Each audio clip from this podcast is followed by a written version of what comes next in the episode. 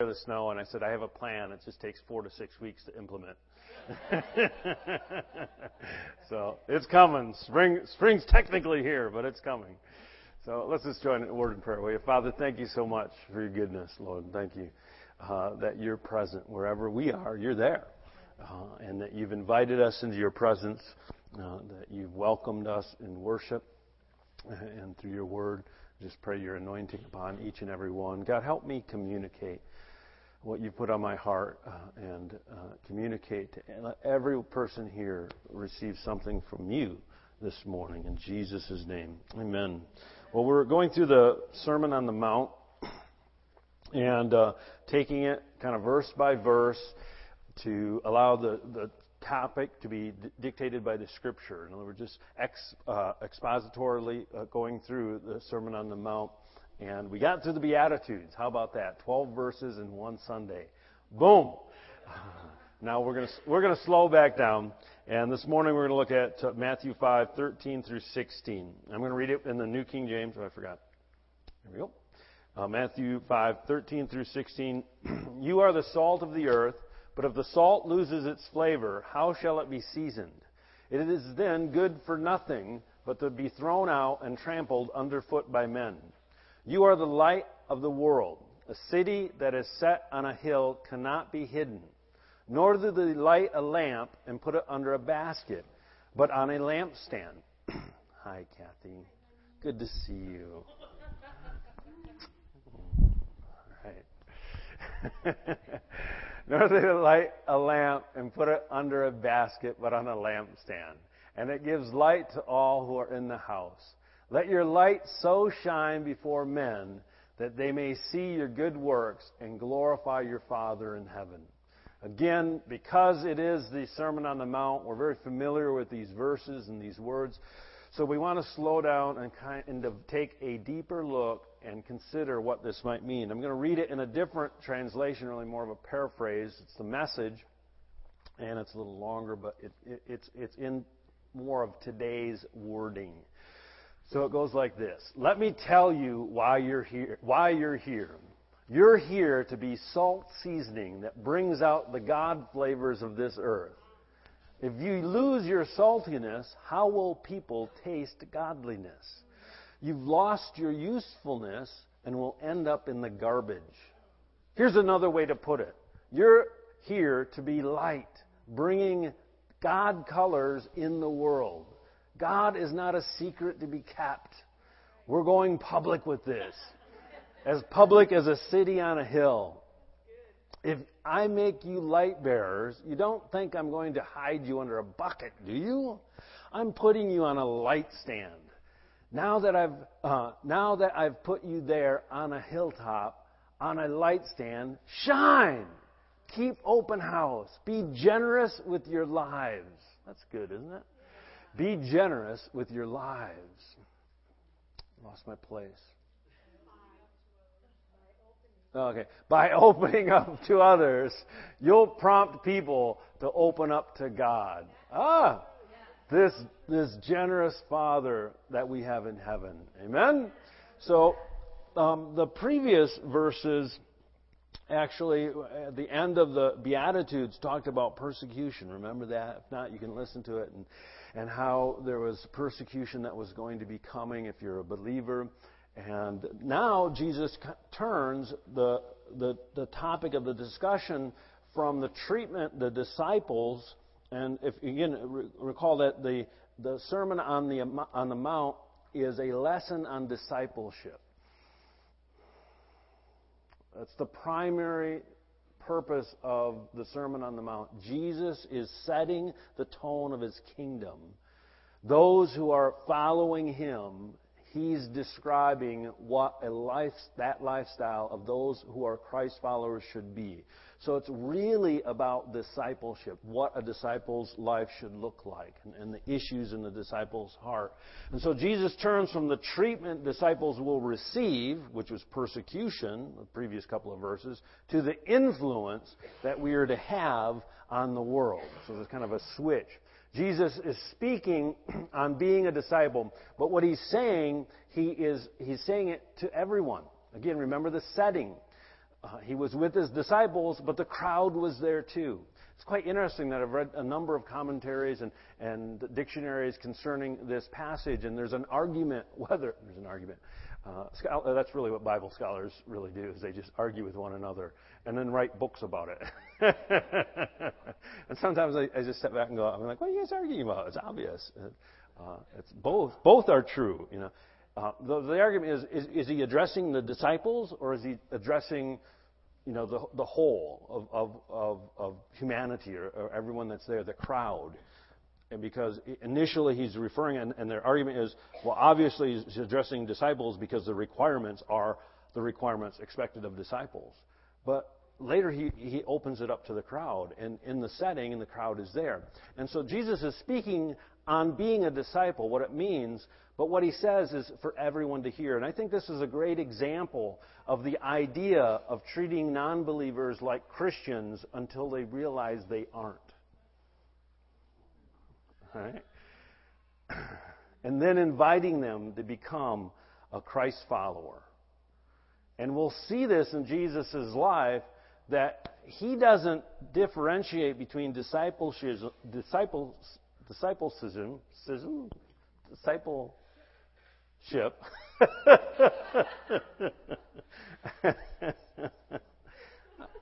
I don't know why I'm kind of happy this morning. huh? An evangel, an evangelship. Discipleship and evangelism, the message is really one. You know, but we have artificially separated them we think you do evangelism one way, and then once they're a Christian, you, you, you change and treat them a different way. And, and now you need to learn and study. And we think that we can't address non what we might label as a non-Christian, and that is a vague term and hard to describe. And, and so we, we we think, oh, we have to talk to them like non-Christians. Listen, this is a secret. Just treat everybody like they're a believer. Okay? I don't care if you're even if they have a, a button on that says, you know, Darwin or something. Uh-huh. It's just, uh, isn't God great? You know, can, hey, let's pray about this. And it opens up doors. Just be who you are, like you are around Christians when you're around people in the world, and that and what happens is you'll find out a lot of them actually are, but maybe they don't realize what that means, or you invite them. And Jesus did this. Jesus just spoke on what it means to be a disciple. And as he's declaring what it means to be a disciple, it actually draws people into discipleship. And that's, that'll happen in your life. If you, if you declare, if you live it, you talk about it, it draws people into that type of relationship. That's the influence that we're to have on the world. And so we are, he uses a couple illustrations. Salt of the earth. you are the salt of the earth, but if the salt loses its flavor, how shall it be seasoned? It is in good for nothing but to be thrown out and trampled underfoot by men. Salt, obviously, I kind of was thinking it'd be great if I had a, a salt sample for everyone to taste. But I couldn't figure out a way, and I didn't think of it until like 9 o'clock last night. So imagine tasting salt, and it's, it's, it's pretty flavorful, right? Yeah, I could have handed out salt packets that everybody put the whole packet in your mouth. and then wait till the end of the service. salt, it gives flavor, but it also prevents corruption, doesn't it? It, it, it preserves. Disciples, this is a quote from one of the books I'm using. Disciples, if they are true to their calling, make the earth a purer, more pure, and more palatable place. So it's more pure, but it's also more palatable. It tastes better.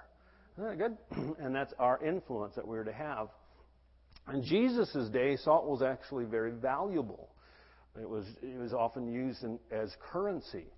Uh, and, and so it also speaks not only of its effects or its, its taste, but it, its, its value.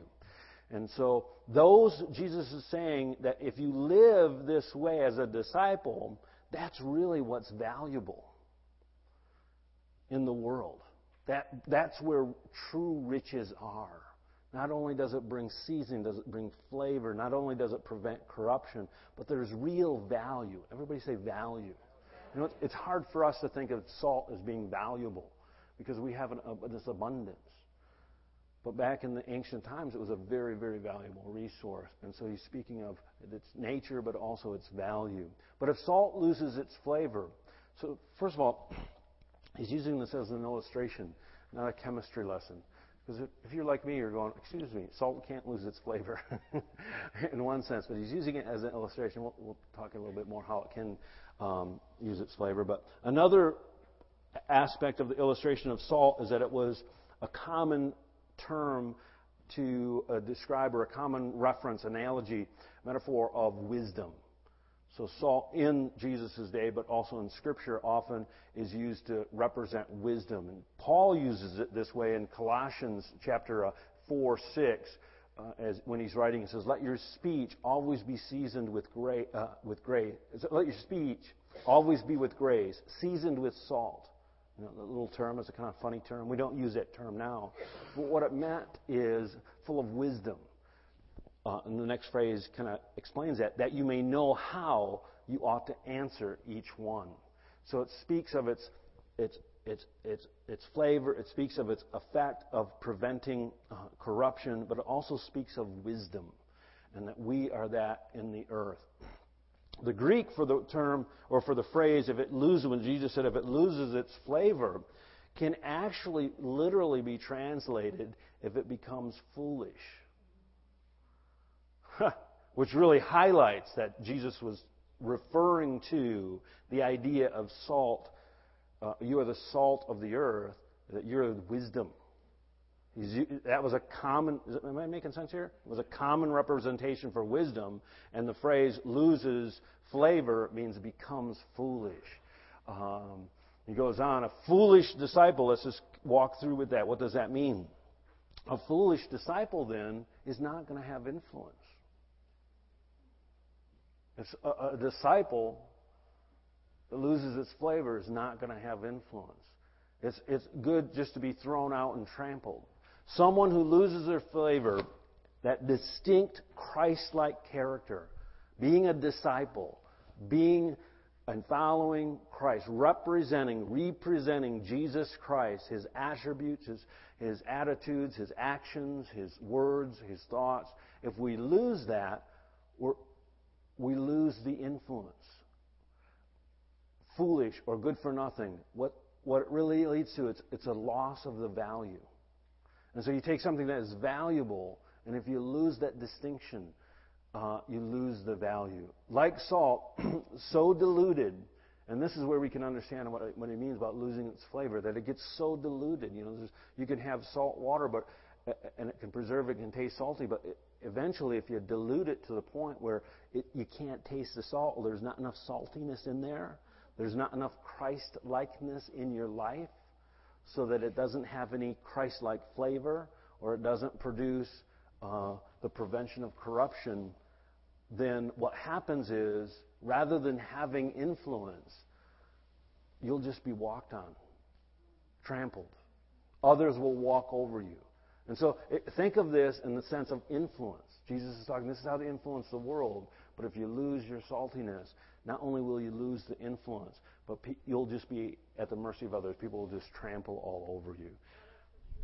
Amen? so, salt of the earth, it's a warning. Don't lose the distinction. Don't be deluded. And there's a tension in life between, uh, by, about being, there's a tension in, in being relevant. Uh, uh, being meaningful to those who believe and behave so contrary or different to the character of Christ, and becoming so deluded that we're irrelevant to Jesus. right? There's a tension. How, and I'm not going to deny that. It's not an easy solution. How can you, how can you be meaningful? How can you relate to people who believe and behave so contrary to, to the teachings of Christ uh, and, and interact with them and communicate them with, with, uh, with them in, in, words and ways they understand, but not lose your distinction. And, and if, we, if we lose our distinction, we, we lose our flavor, we actually become irrelevant to Jesus. All right? So we need to connect with those in the world, but not lose our distinction. And a good test is that, that issue of persecution. A good test is that if in your connecting, if you still encounter some persecution, some pushback, then you know that you're not so deluded that they don't even know you're a Christian. right? Okay? Uh, a better test is that you are reproducing the flavor of Christ. All right? Preventing corruption and directing attention to our Heavenly Father. So you should find ways, you should influence, you should be able to see that influence reproducing the character of Christ. Then he goes on and uses another illustration called the light of the world. You are the light of the world. Um, like uh, salt, light affects its environment. It affects what it touches. Uh, uh, disciples are to affect those around us. We're to shine. Amen? Another quote from, from uh, the commentary of France says, A disciple who is visibly different from other men will have an effect on them. And again, there's a, there's a desire that wants to blend in. Um, and sometimes it, it may be out of fear of man. Sometimes uh, it may be motivated out of thinking that you don't have anything to offer. But I want to encourage you: don't get, don't get so deluded. Don't get, um, so don't blend in so much that nobody notices. right? Uh, light, like salt, also disinfects. Okay? I don't know if you realize this. It's one of the best disinfectants of all, of all is sunshine. Sunshine will kill almost all viruses and all bacteria and uh, and so that has that same uh, effect as salt. Corruption, on the other hand, breeds in darkness, and that's true in the natural. In order to teach us the spiritual truth, that when things are kept secret, when things are hidden, when things are done in darkness, it breeds corruption. Anything that you can't do in public is probably something you shouldn't do. All right? Except when you're with your spouse alone. That's okay. All right. Uh, we are to be lights in this dark world. And so Jesus is saying, You're the light of the world. You have this influence. Go out and shine. And he understands how dark the world, world is. John 8 12, he says this. Then Jesus spoke to them again, saying, I am the light of the world. He who follows me shall not walk in darkness, but have the light of life. So Jesus is the preeminent light. Um, and when Jesus talks about being the light of the world, he's actually fulfilling uh, a prophecy concerning him that we find in Isaiah 49. I gotta figure out where I am.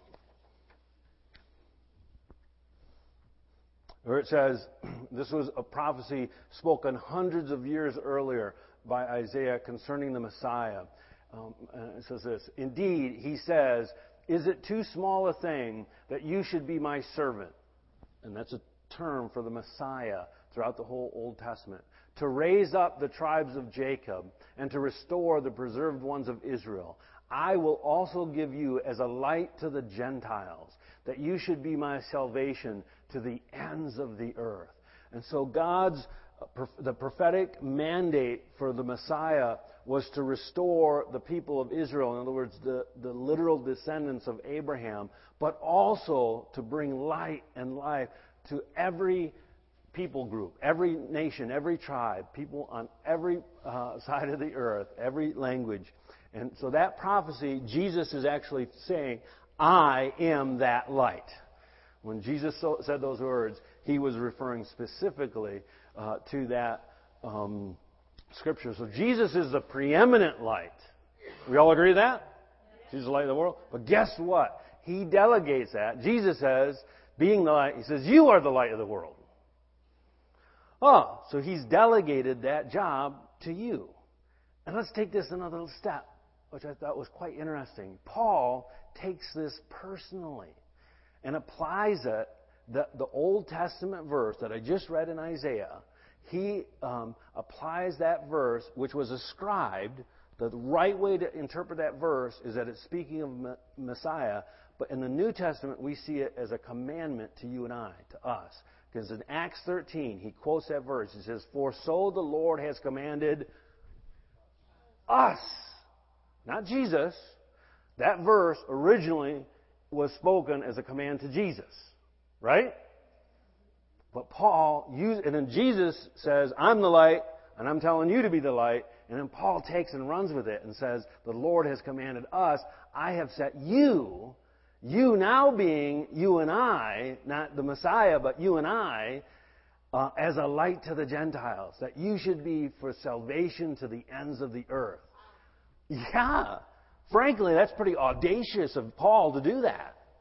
He just hijacked a verse that applied to the Messiah and said it. Some people could say he was misinterpreting it. But because it's in Scripture, we can't say that. See, the reality is, you are Jesus to the world.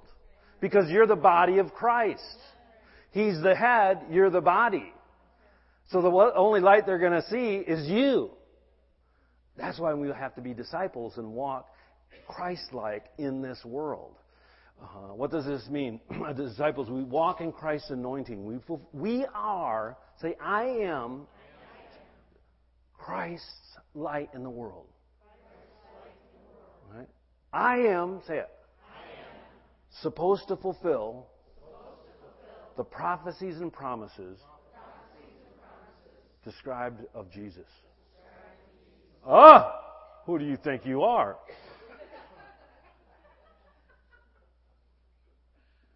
That means when the Bible says something about Jesus, you're supposed to say, it's talking about me. Why?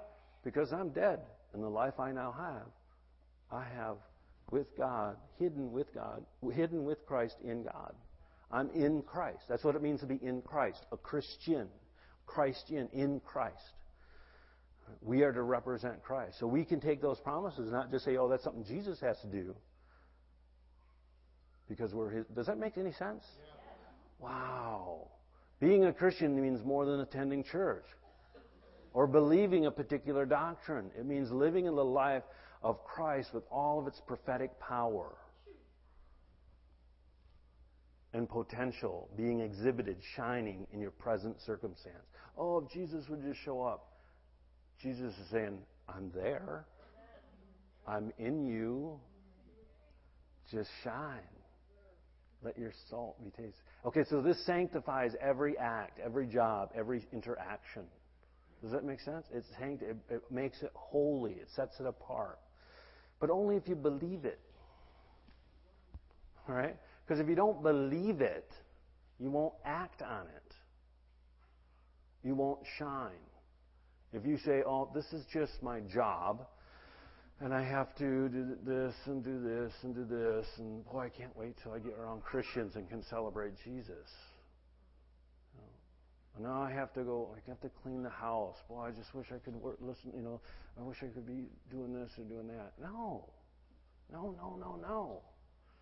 Because Jesus is present in you, right?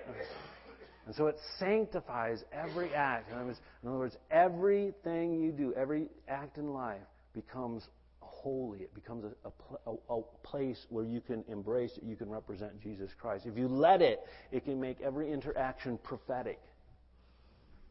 You can let the prophetic flow. You can tap in, tune in to the voice of God. You know, God hasn't stopped speaking, has He?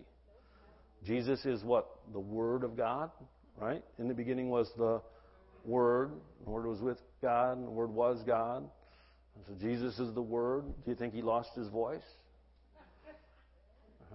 Everything is held together by the word of his power, it says in another place in Scripture. So when Jesus stops talking, all the molecules and atoms will fall apart. All right? So as long as things are still being held together, you can have confidence God's talking. We just got to tune in and hear Him. So every interaction can be prophetic. What I'm saying is that no matter where you are, no matter what mood you're in, God has a word for you and a word for that situation. You just got to listen and learn how to hear it. Every encounter can be supernatural. Jesus said the kingdom of God is within you. What does that mean? That means wherever you are, His kingdom is there. Influence. Shine. Let the salt be tasted. Every moment, heavenly. Every moment. And I mean the bad moments. That's, that's when you need Him most. Okay? You need to be able to tune in when you're being tempted or even while you're sinning. And you realize this is wrong. God, I need you now. You know, He's still there. He hasn't abandoned you. And if you can learn how to tap into Him then, this, there's freedom from the sin. Uh, uh, so my question is, are you living like Christ in your world? Are you shining His light? And I challenge you to ask yourself uh, those things. And it goes on, it says, a city set on a, on a hill. Um, uh, at night, city lights become a beacon for wayward travelers. You know, of course, now we have headlights or cell phones.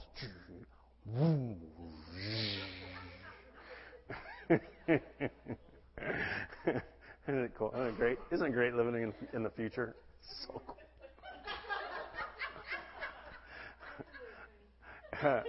so I, love it when I'm out in the country, especially or up north. When at night, I don't know if you do this, but I'll, I'll see you know certain parts of the sky are lit up, and you go, okay, that's Kalamazoo.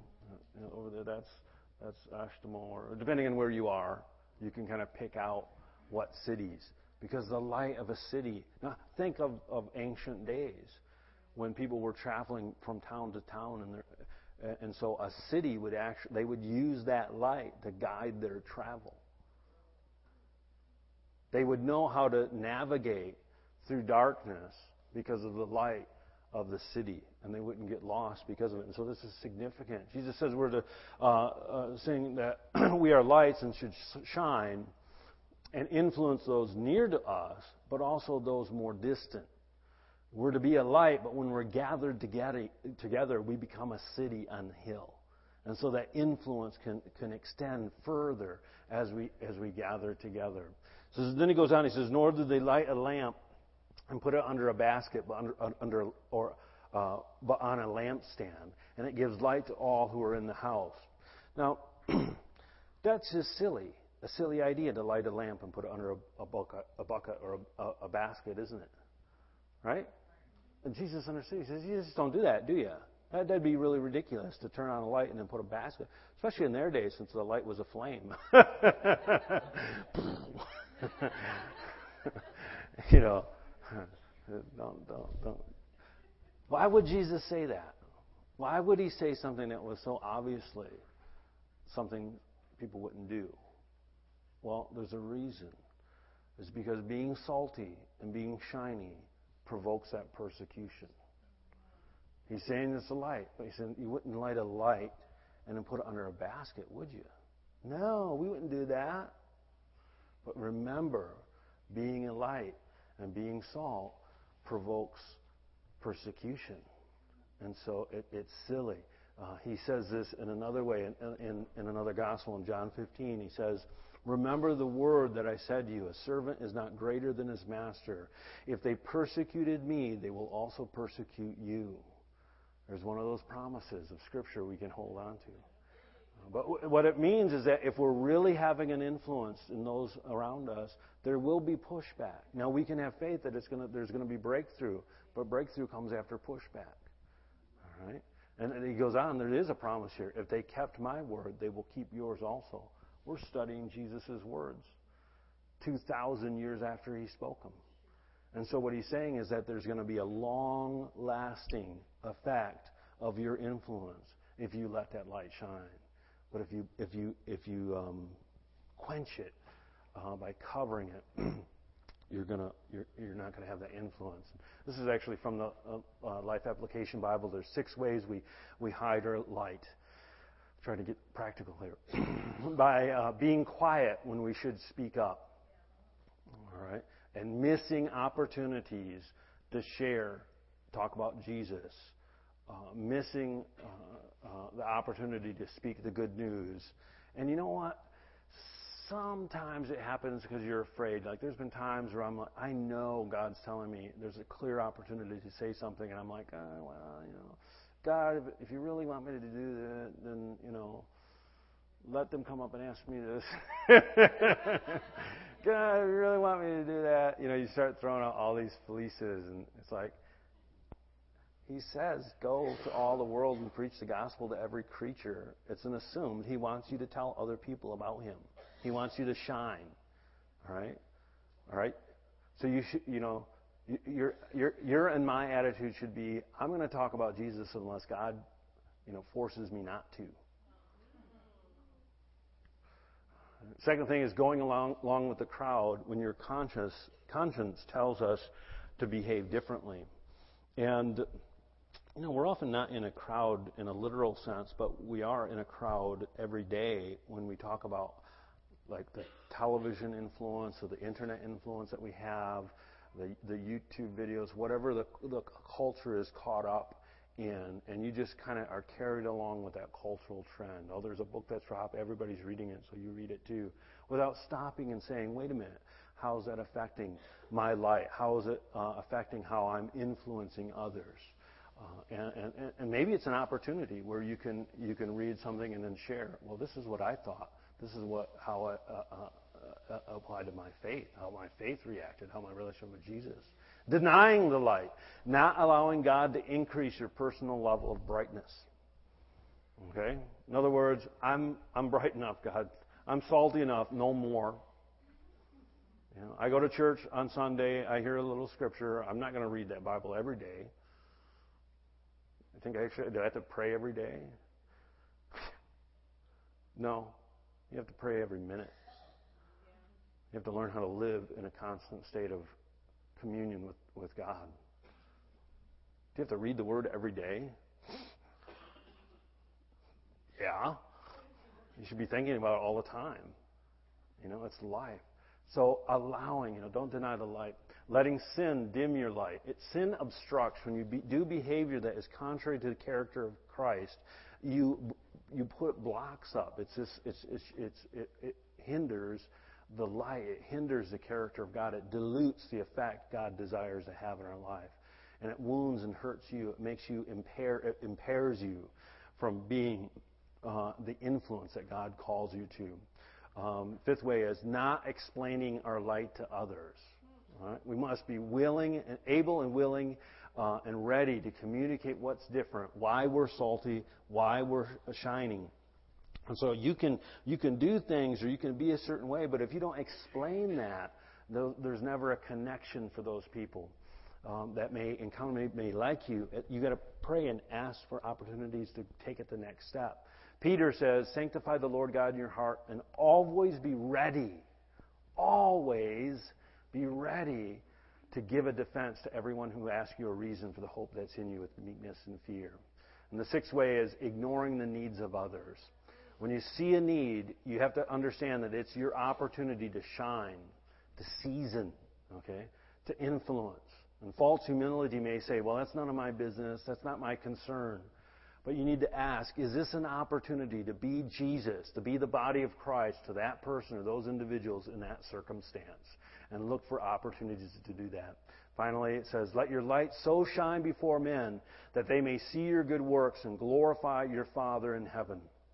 Jesus gives us the motivation.